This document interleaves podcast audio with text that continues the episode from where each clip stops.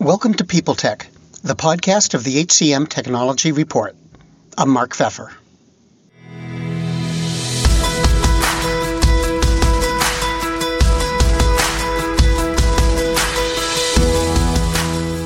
My guest today is Mark Chaffey, the CEO of Hackajob. The employers and candidates on their platform are all part of the technology business. Their candidates are tech professionals, and the employers have some kind of skin in the technology game. It begs the question are these folks interested in Hackajob's internal workings, or do they just want a good match? Users, results, and advanced technology. That's what we'll talk about on this edition of People Tech. Hi, Mark. It's nice to meet you. Tell me a little bit about Hackajob. What do you guys do? We've built a full stack solution that and predominantly enterprise organizations to improve every part of the hiring process. So we have a two-sided marketplace that enables companies to directly source talent. And the real magic here is the level of engagement and relevancy of the candidates in the marketplace. So uh, companies get a 90% response rate to talent that they are directly sourcing from our marketplace, which is just far higher than any other sourcing tool you're going to find in the market. We then have a DE&I insights platform, which is really powerful because 80% of our users self-disclose D&I data. We're then able to aggregate that data and play back your hiring funnel at every stage, broken down by gender, ethnicity, neurodiversity, sexuality, disability, veteran status, etc. And that's really kind of shining a light on companies' processes that they often don't have data to. I was speaking to one of the major tech businesses a couple of weeks ago, and they get about 7% of their applications self disclosing D&I data. So if you can't measure it, very hard to improve it. And we're really enabling companies to measure that kind of D&I performance throughout their process. We then have an employer brand platform that talks to our wider community and enables companies to build more passive talent pipeline. So we're really trying to build this product stack that impacts every part of the hiring process. Okay, so your community at Hackajob is built mostly around tech professionals, and I'm I'm wondering what's their impression of AI and generative AI and and all of that kind of stuff. And you know, you've you've got it incorporated into your product. So, what are you hearing from the users?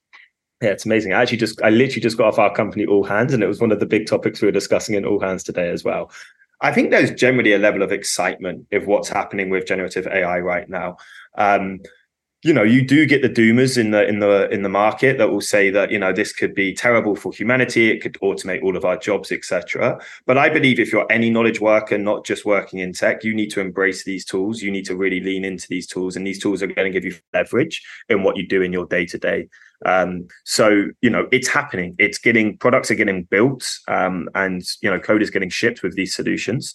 And so I think there's just generally a level of excitement. We've partnered with an organization called Mindstone this year to host a number of generative AI hackathons and meetups. And honestly, I hadn't ever seen this level of excitement for a new technology in the 10 years that I've been involved in the in the technology world. So our users are really excited about it. And I think that any knowledge worker should be really leaning into these solutions. I'm flipping it to the other side of the equation.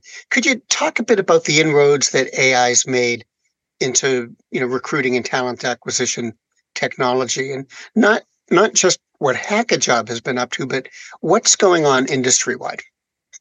Yeah, I was at lunch with a large customer yesterday and we were discussing this topic. I think where there's still a lot of fear, and rightfully so, is any automated decision making happening through AI. I think that's going to be the final hurdle, and perhaps we'll never even cross that hurdle. And I think that might actually be a good thing. If I'm a TA leader right now, I'd be very skeptical of any solution that's going to take automated decision making, and that's because of the potential bias in the training data sets for for these models. I think where we seeing really positive impact across the industry? I think is a bit like I touched on for developers. How do we give internal recruiters more leverage?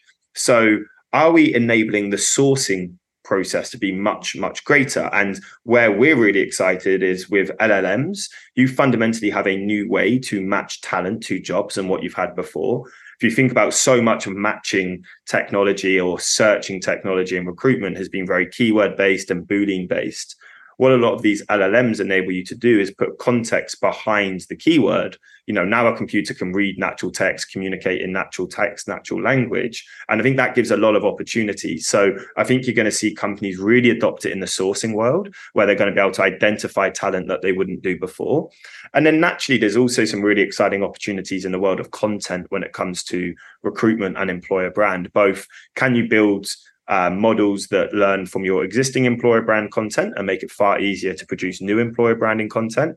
Um, but also, you know, can we use it to help with DNI from a bias perspective? You know, can we be using some of these LLMs to actually decode bias in job adverts, in in branding materials, and then produce recommendations? So, I the pace at, at, iteration, the pace of innovation right now is incredibly exciting. I think they're the kind of areas where we're seeing companies getting really excited in in the space right now. Have you seen behaviors change at all? Um, you know, among TA teams in in the last year, which which is when the whole AI rush seems to have really started. Are are they approaching recruiting and their challenges differently? I think they're fundamentally challenging the way things are being done. And I think people are looking for insight and hopefully answers. But I think everybody is approaching this in this very fast paced moving world. So we now, every conversation I have with a global head of TA, AI is the number one topic that they want to talk about. How is it going to impact my role? How is it going to impact my team? How we should be leveraging it. I don't think there are clear answers to that yet. I think there's a lot of experiments going on, a lot of testing going on. I don't think there is clearly like this is what a TA team is going to look like that is supercharged with AI. And then there's also the big focus on compliance. We need to bear in mind the jobs that we all do working in recruitment are very, very important.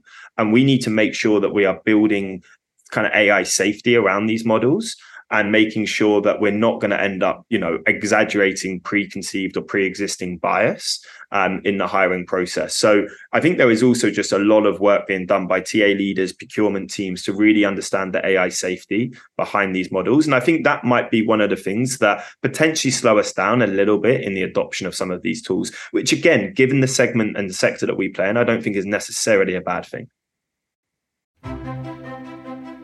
Faith in the news media has been challenged, making it even harder to get stories told. The Friday Reporter podcast was created to help audiences better understand the media by hosting journalists who will answer the questions to which we need answers. Join me every Friday to hear more.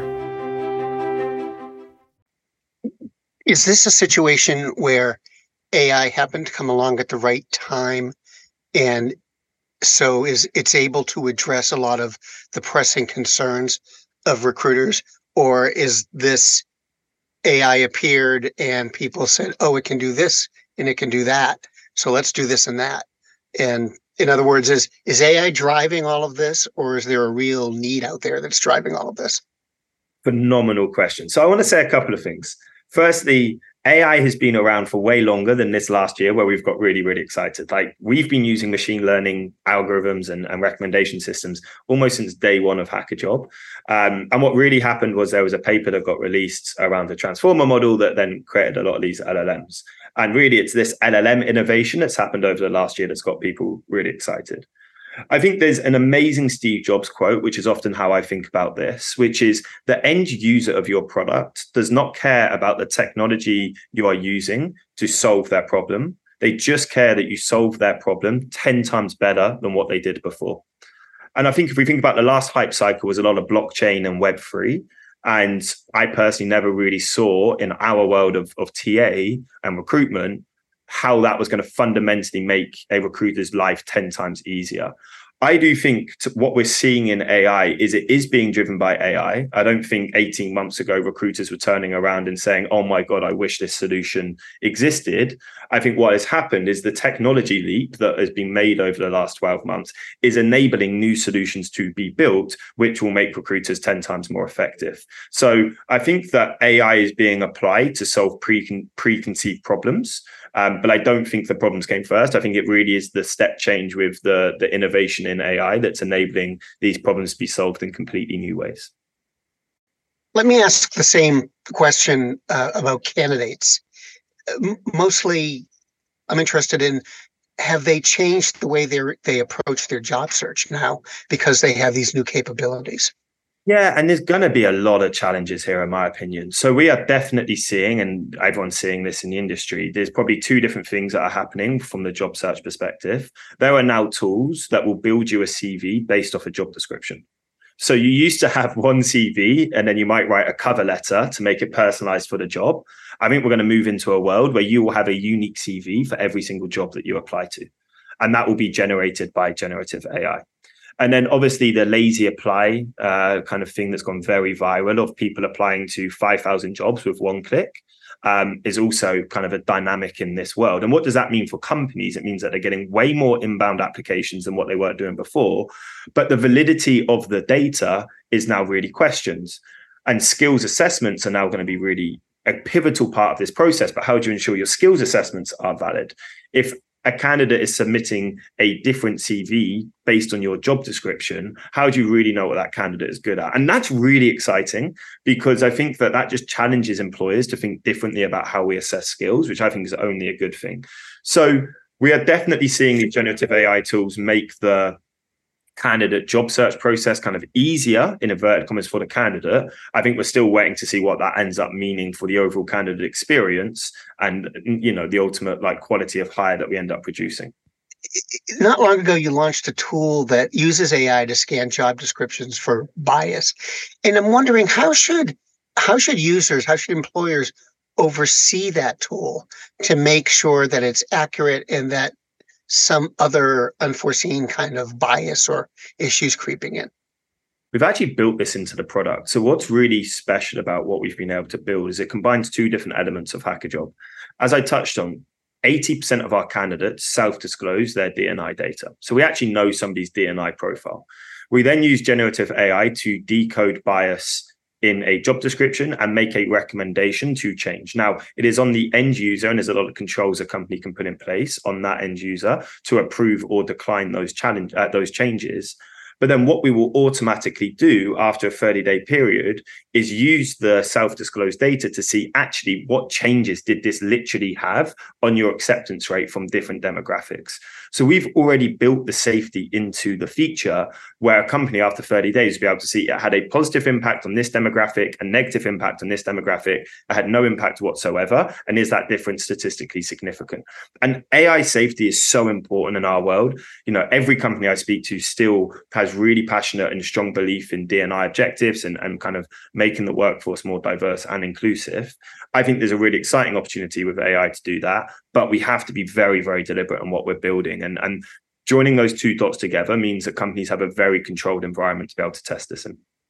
Can you take us behind the curtain um, a little bit for a peek? Just how's your platform doing all of this with with AI? Are there certain distinct approaches? Are you just licensing something like ChatGPT?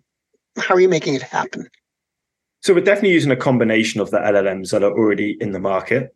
What's really interesting is different LLMs have different strengths, um, and therefore we can apply and take the best of each of them. But something that's always been very unique about Hackajob is we collect all of our users' data as our own first-party data. So we're not scraping external data sources like a number of the solutions out there. This is all data that candidates give us, and we've now got hundreds of millions of data points on our users where we're able to train our own models. And that's really exciting because actually, if we're just building a wrapper around ChatGPT, there's very little differentiation there. There's very little defensibility in, in what we're doing. Being able to build our own models based on our own data set is really where our companies, our customers, and our candidates are going to get the most value from what we're building. And we actually took the decision to rewrite our core matching engine based on the step forward that, that a lot of these LLMs and, and AI uh, technologies enable us to do. And we'll be we've already got customers testing the new products, um, and we'll be releasing that in the new year in, in a very very exciting way. Um, and I think people will be very impressed by what's possible now. So it's definitely a combination of using some of the open source LLMs that are out there, licensing some of the major LLMs, but then also using our own data set to train our own models, which will give us a really unique edge. My last question actually just came to me. Uh, and, and we're going back to, to talk about Hackajob specifically. Um, I, I spent eight years as the managing editor of Dice. And so I'm wondering, what do you think is the difference between Hackajob and Dice? You're you're both looking for technology candidates. That's your expertise. That's the community you're building. What's the difference? I really think it comes down to the candidate journey. So we built Hackajob in a moment where if you are a software engineer, you get spammed nonstop about mostly irrelevant opportunities. And actually, often when you go and apply for a job directly, you will never hear back. That company just won't ever respond to you. And so, what we were able to do with a completely kind of green space or greenfield architecture was think about how do you place the candidate experience at the heart of what we do and really make what is quite an opaque process for a candidate far more transparent. So, how we do that is a candidate onboards onto Hackajob we capture their job fit data, so stuff like their salary expectations, seniority, visa status, location preferences. They go for a tech screen so we understand what they're really good at and what technologies they want to be using. And that data will then determine are they relevant for the jobs in our marketplace? If they are, we flip the model. So rather than a candidate applying to a job, the company applies to the engineer, which creates this really, really magical experience. And company and engineers end up accepting about 70% of the requests that we get. So they we've completely solved the spam problem for the engineer by actually flipping the model and putting them at the heart of the process, rather relying rather than relying on them either just getting inundated by companies that don't meet those requirements or applying for jobs and never hearing back from those companies. Mark, thank you very much. It has been great to talk to you. I'm glad to meet you, and I hope we'll talk again soon. Likewise, Mark. It's been an absolute pleasure. Thank you so much.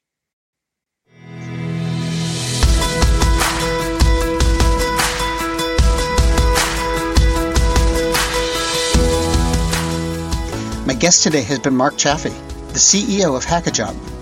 And this has been People Tech, the podcast of the HCM Technology Report. We're a publication of Recruiting Daily. We're also a part of Evergreen Podcasts. To see all of their programs, visit www.evergreenpodcast.com. And to keep up with HR technology, visit the HCM Technology Report every day. We're the most trusted source of news in the HR tech industry. Find us at www.hcmtechnologyreport.com. I'm Mark Feffer.